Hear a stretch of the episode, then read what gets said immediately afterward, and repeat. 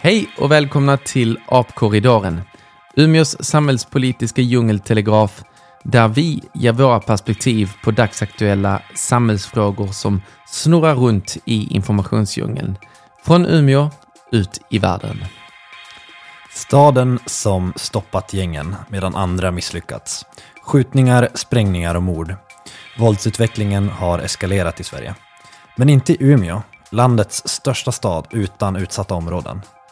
Vad har Umeå gjort som andra städer misslyckats med? Så skrev Dagens Nyheter om Umeå för någon vecka sedan. Men hur tryggt är Umeå egentligen och finns det inte uppenbara skäl till att Umeå inte utvecklats som städerna i söder? Nils, vad tänkte du spontant när denna DN-artikel om Umeå kom ut?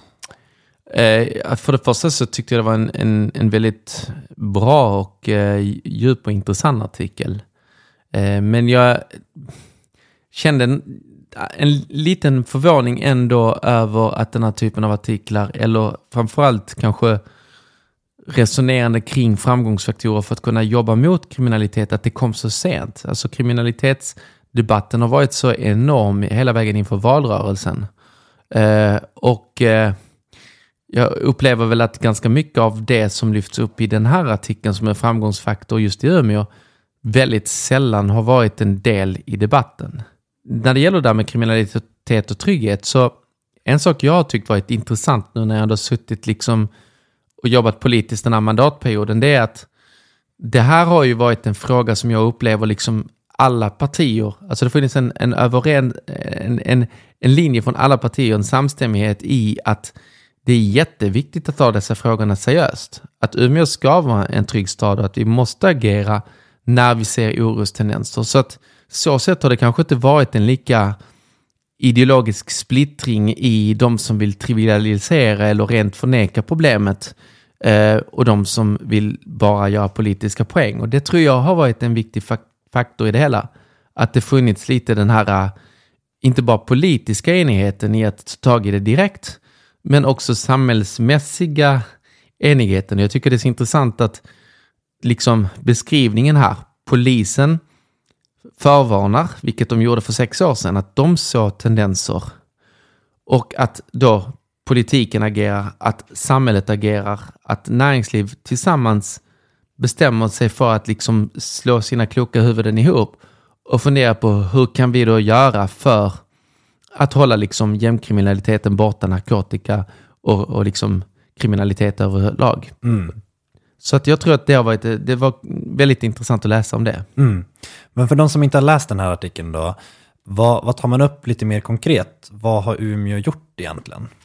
Ja, det som man först beskriver, vilket jag tycker är så eh, kul att läsa om, det är ju det här med de här områdespoliserna.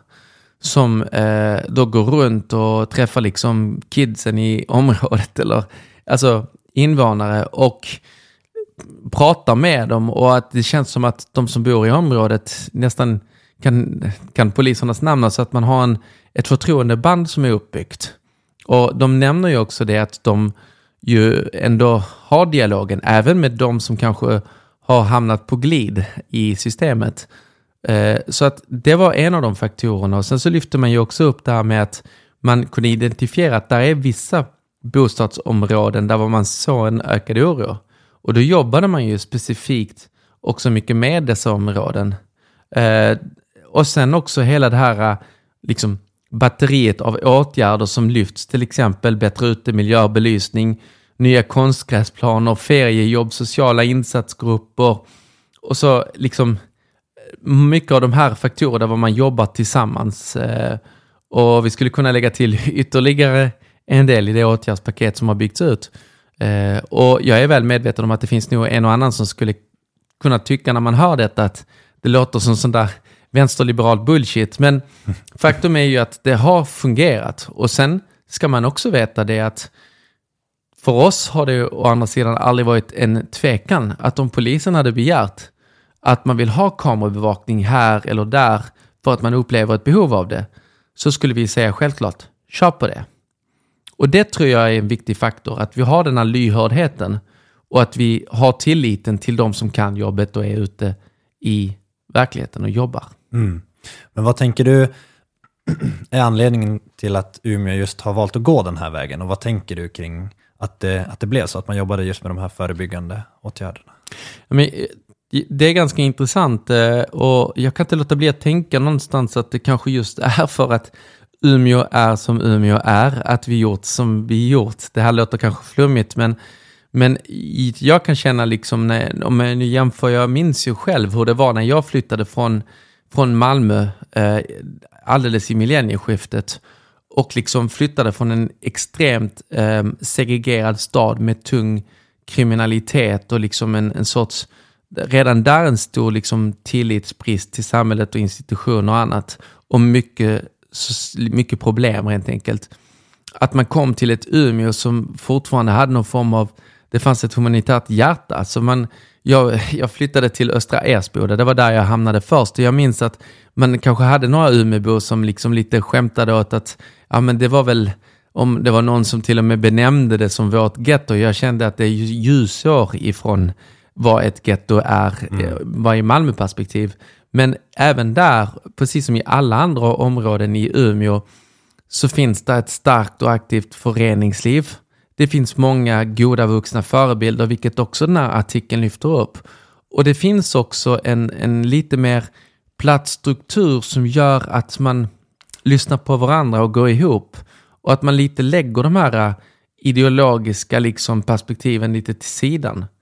Och en, en sak som inte jag tycker man ska glömma bort, jag tycker att polisen ska också ha en eloge för det arbete som de, som de gjorde, där de berättar till exempel om hur de aktivt punktmarkerar. För att vi har ett problem idag med den kriminaliteten som har vuxit. Att du har gäng som förflyttar sig till andra städer um, och försöker då liksom sprida deras kriminella nätverk till mellanstora städer.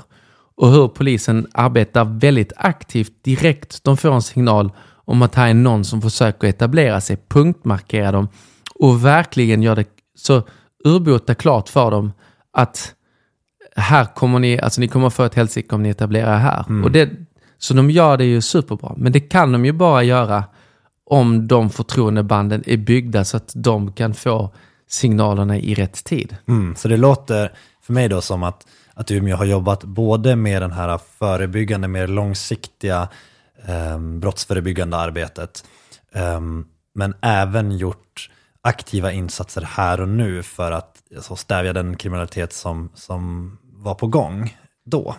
Precis. Och och det, jag, jag återkommer väl just till det här exemplet, om man nu ska ta det här med, med kamerabevakning, som jag vet att man försökte göra en politisk poäng av. För att det, den dog ju ganska snabbt på grund av att det fanns ju aldrig riktigt den ideologiska splittringen. Alltså skulle vi ha fått en fråga från polisen, vi vill gärna ha det, så skulle varken då vi i Miljöpartiet eller Socialdemokraterna tvekat.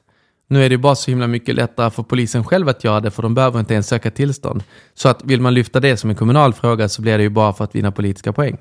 Utmaningen ligger bara i att det här med ordningsvakter och kamerabevakning och så vidare, det är så pedagogiskt lätt att när man lyfter de åtgärderna, att kunna någonstans måla upp en bild av att man tar kriminalitet seriöst. Självklart man vill ha lag och ordning och båda de här grejerna, ordningsvakter och kamerabevakning, symboliserar ju lag och ordning.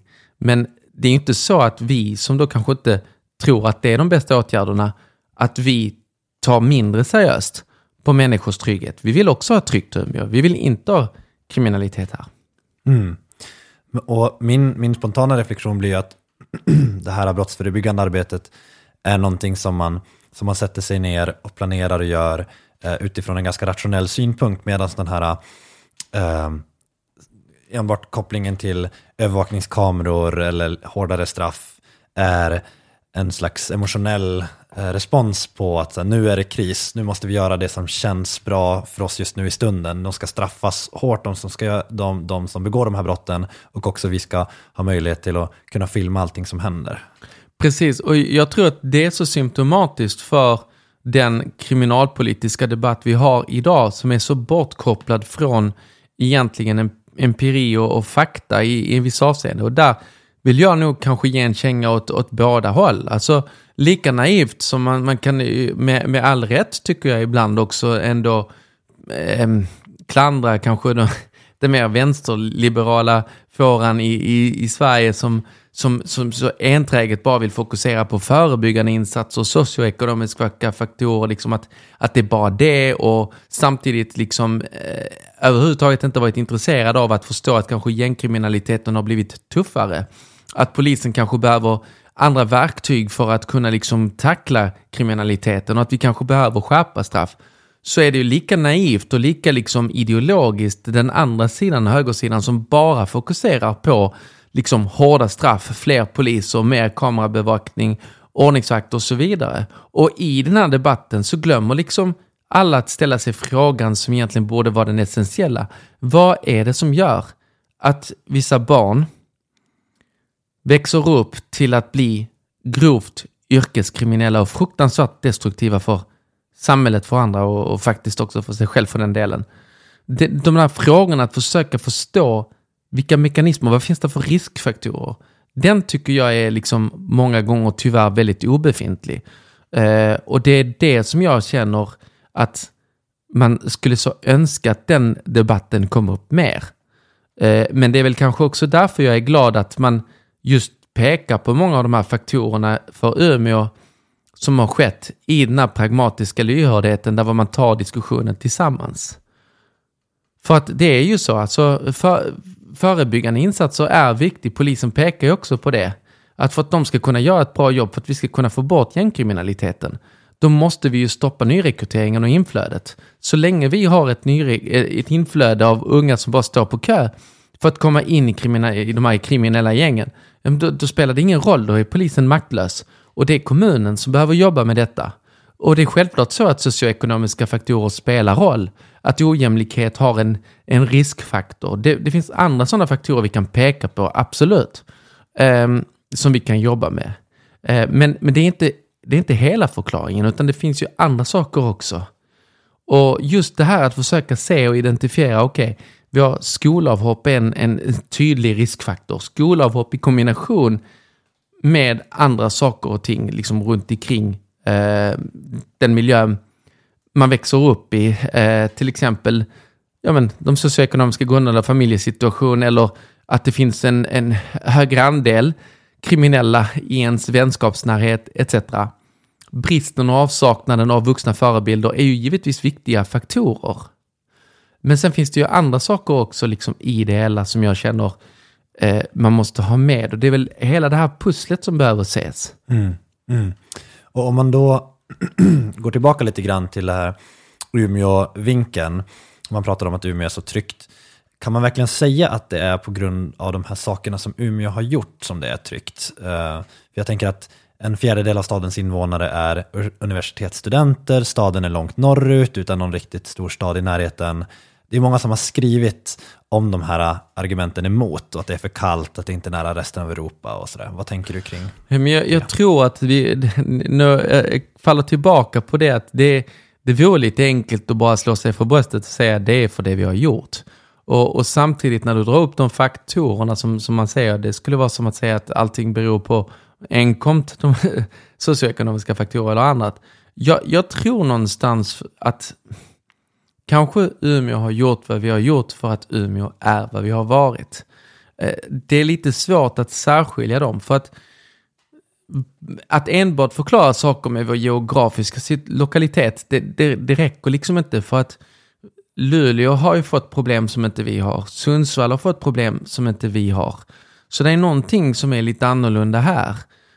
Um, och, och, det är ju sant att vi är en universitetsstad och att vi har liksom ett, ett högre socialt man pratar om ett socialt kapital eh, som en sorts, eh, nu blir det kanske liksom en avancerad faktor, men det är som olika typer av faktorer som kan påverka. Men det, vi är ju inte den enda staden. Linköping är också en stad med ett högre socialt kapital som är en universitetsstad som ändå har problem. Så jag tror just att, att man kanske får gräva lite mer kring och, och, och kanske att Umeå har en del grejer med sig. Men jag vill ändå lite, lite koppla tillbaka till det. Jag hoppas att vi kan fortsätta i vårt arbete, för vi får inte slå oss till ro. Det, det finns alltid en stor risk och precis som polisen pekar ut, det är så lätt att man kanske missar, man är lite caught off guard när du har något, några personer från kriminella nätverk som plötsligt installerar sig i Umeå, får kontakt med fel personer och plötsligt sitter vi också i skiten. Att liksom, vi måste fortsätta jobba med att försöka eh, göra allt vi kan för att de aldrig någonsin ska kunna liksom slå sig till ro. Och det är ett ganska brett och komplett arbete. Mm, mm. Men vad, vad tänker du nu framöver då att det finns för, för utmaningar just för, för Umeå eller liksom för, för Sverige som land när det kommer just till det här brottsförebyggande arbetet? Vad, vad saknas i praktiken och vad saknas i debatten? Eh, alltså, jag tror att den, den, stora risken för, för Umeå är ju faktiskt också om Um, den är väldigt tätt kopplad till hur bra eller hur dåligt det går för Sverige. Och, och där tror jag att det enda sättet man kan komma framåt i Sverige, det är genom att våga ha en öppenhet och våga prata om problem som de är. Utan att det på något sätt ska behöva liksom tassas omkring med, om jag nu får använda den termen. Och våga liksom titta på de här liksom faktorer som kanske andra expertis lyfter upp. Jag, jag, jag, kan ta ett exempel på en debatt som blir så lätt politiserad när den inte borde vara det. Vi har haft en hel covid-pandemi bakom oss. Där var vi suttit och lyssnat och haft tillit till Folkhälsomyndigheten. Kanske inte alla, men de allra flesta. Och så här i efterhand så har det ju gått onekligen ändå. Sverige har klarat sig bra. Vi har till och med statistik på att vi har en låg överdödlighet och så vidare. Det är väldigt tuffa situationer, men då satt vi och lyssnade på den myndigheten som hade kompetensen. Men när samma myndighet, Folkhälsomyndigheten, som just jobbar med folkhälsofråga som är, som är så mycket mer än bara en pandemi, eh, även lyfter det här med att okej, okay, vi har en utmaning. Vi har en drogproblematik i Sverige som är onormal. Vi har mm, liksom en hög proportion av människor som dör av drug-induced mortality i Sverige jämfört med liksom andra länder. Vi måste våga fundera på och utreda om svensk narkotikapolitik är rätt väg. Alltså Sverige har den mest repressiva narkotikapolitiken. Då är det som att då blir det så himla politiskt laddad. För att istället för att fundera på, okej, okay, vad är det det handlar om? Jo, att många länder konstaterat att personer som är drogmissbrukare är inte främst kriminella, utan de är sjuka och de behöver hjälp. Att därför liksom avkriminalisera just deras användande för att man lättare ska kunna liksom komma åt dem och kunna hjälpa dem. Det är det som utredningen egentligen pratar om. Kan vi göra någonting för att liksom se drogmissbruk ur ett annat perspektiv? Då blir det direkt en stor liksom ideologisk barriär från vänster till höger utan att liksom bara lyssna på det ur en mer empirisk fråga. Det, det här stör mig. Och det är på samma sätt som när vi har socialtjänsten i många städer. Jag läste en artikel, socialtjänsten i Malmö, som lite sa vi behöver hjälp. Vi sitter och då ska barn, placerar dem på HVBM eller SIS-hem.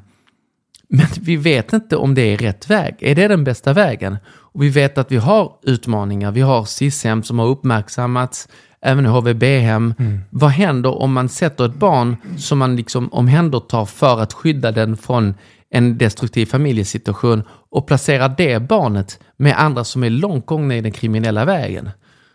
De här frågorna måste våga mm. diskuteras. Mm. Eh, och är man så fast i en ideologisk liksom, kriminalpolitik bara för att man vill vinna debatten och vara den som kan dra ut trumfkortet, mm. vi är partiet lag och ordning, då blir det ju svårt att komma framåt till en hållbar lösning. Mm. Och det är inte för att sätta finger eller peka fingret mot att det är dem, det är Moderaterna eller det är Socialdemokraterna eller andra. Det enda min efterfrågan är, det är att vi har en kriminalitetsdebatt som fokuserar mer på grundläggande problem, därför vi måste våga vara ärliga med det. Våga se problemen i tid och våga lyssna på expertisen. Lyssna på polisen, ja, lyssna på forskare etc. Mm. Ja, men det är bra att du säger det, för här, här sitter ju vi och, och pratar om, om ämnet så, eh, och vi vill ju såklart att folk ska lyssna på, på oss, men att vi vi hänvisar gärna vidare till, till den expertis som finns. Eh, och där kommer jag bara på det här eh, avsnittet som SVT hade, jag tror att det var under valrörelsen, där de bjöd in ett gäng olika forskare eh, kopplat till just eh, brottsförebyggande arbete och så fick partierna presentera sina olika idéer på hur man ska stävja kriminalitet. Um, och det var en sån uh, ypperligt uh, tillfälle för uh, forskare att kunna besvara vad är det som egentligen hjälper och matcha olika partiers politik mot det. Gud vad intressant, den, den missade till och med jag. för, förlåt, får jag bara fråga dig mm. Arvid? Mm. Hur liksom, nu när vi pratar om liksom det här med, med kriminalitet och Umeå och sånt, mm. vad, vad, tror, vad, vad är din känsla och hur, hur tror du liksom, eh, var, varför är Umeå i den situation där vi är och ser du några riskfaktorer liksom?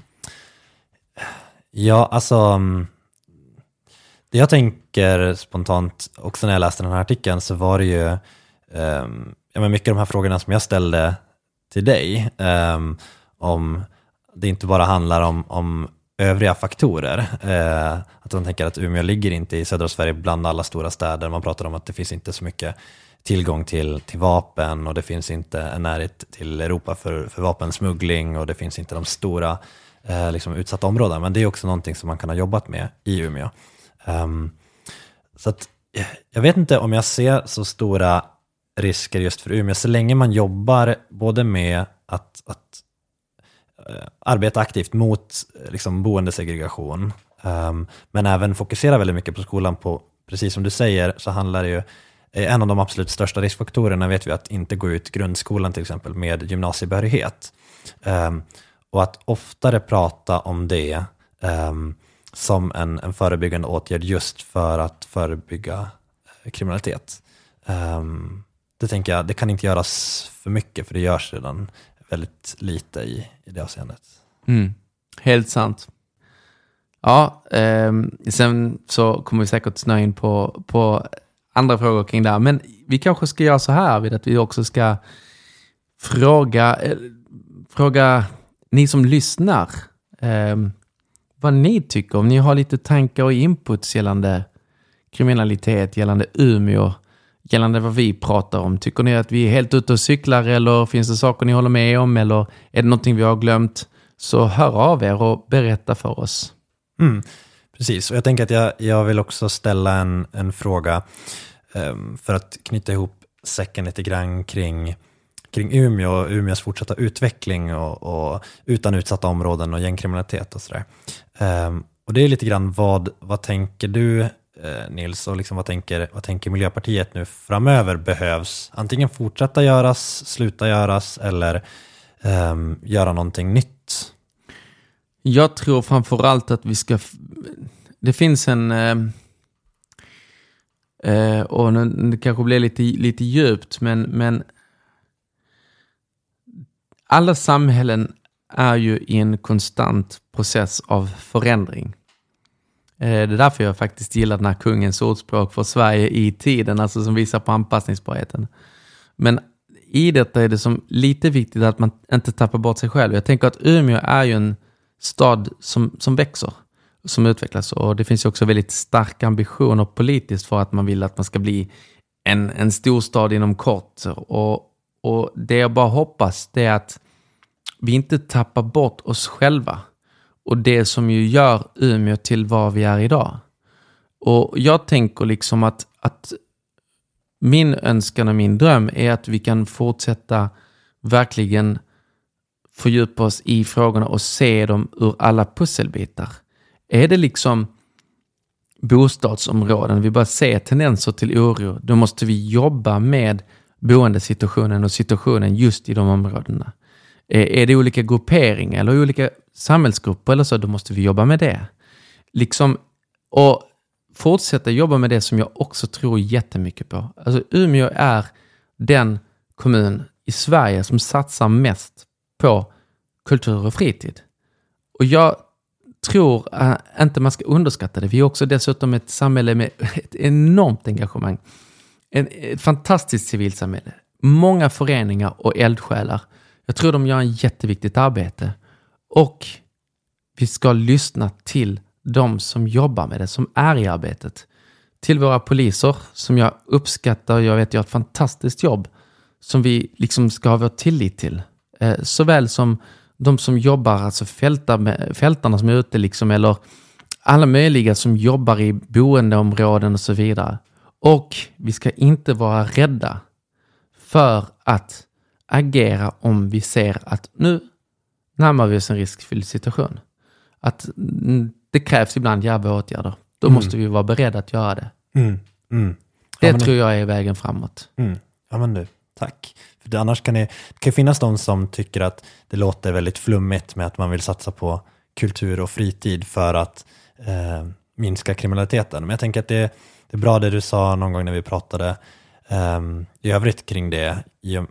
Det här med positiva förebilder som en grej, eh, är någonting man kan hitta inom så kultur och fritid, inom olika föreningar, inom olika typer av sammanhang, men också det här med att ha en, mm. ett sammanhang överhuvudtaget som är någonting meningsfullt och någonting positivt. Uh, för tänk, spontant tänker jag att det är någonting som många av de ungdomar som hamnar i, i kriminalitet saknar. Uh, en an, ett annat sammanhang där de får liksom förverkliga sig själva, där de blir bekräftade, där de blir, blir sedda. Det kan de få ganska snabbt i sådana kriminella miljöer eh, på olika sätt. Och därför tänker jag att det är så viktigt att kunna skapa de alternativen som är positivt tidigt. Precis, och sen givetvis så måste de ju kunna se att de vuxna de har i sin närhet kan bli förebilder också. För det här är ju en sak som hänger ihop med det här med ett jämlikt Umeå. Liksom att, att man ändå kan se att, att, att föräldrar, andra får samma chans oavsett vem man är, var man bor, var man kommer ifrån, vilken hudfärg man har etc. Liksom, eh, att den man är, det man gör, det man levererar får tala för sig. Och sen när det sen kommer till den sista biten, självklart, vi kan bara göra det som vi kan som kommun. Sen så måste ju polisen få rätt förutsättningar att kunna göra det arbete de ska göra. Och där är det ju den nationella politiken som, som måste styra och ge dem de förutsättningarna. Och det tycker jag liksom att, där hoppas jag att vi alldeles oavsett ideologisk färg har regeringar som lyssnar och ger dem de förutsättningar de behöver. Och rättsväsendet. Mm. Tack för det. Något sista ord? Nej, det var ganska eh, skönt att få prata om detta. Jag brinner väldigt mycket för detta. Så, så att, eh, eh, men jag tänker mig att det är dags för oss att säga tack och bock. Och mm. sen så hoppas jag att ni lyssnare har njutit av det och ser fram emot nästa avsnitt och nästa tema. Bra. Tack och hej. Hej då.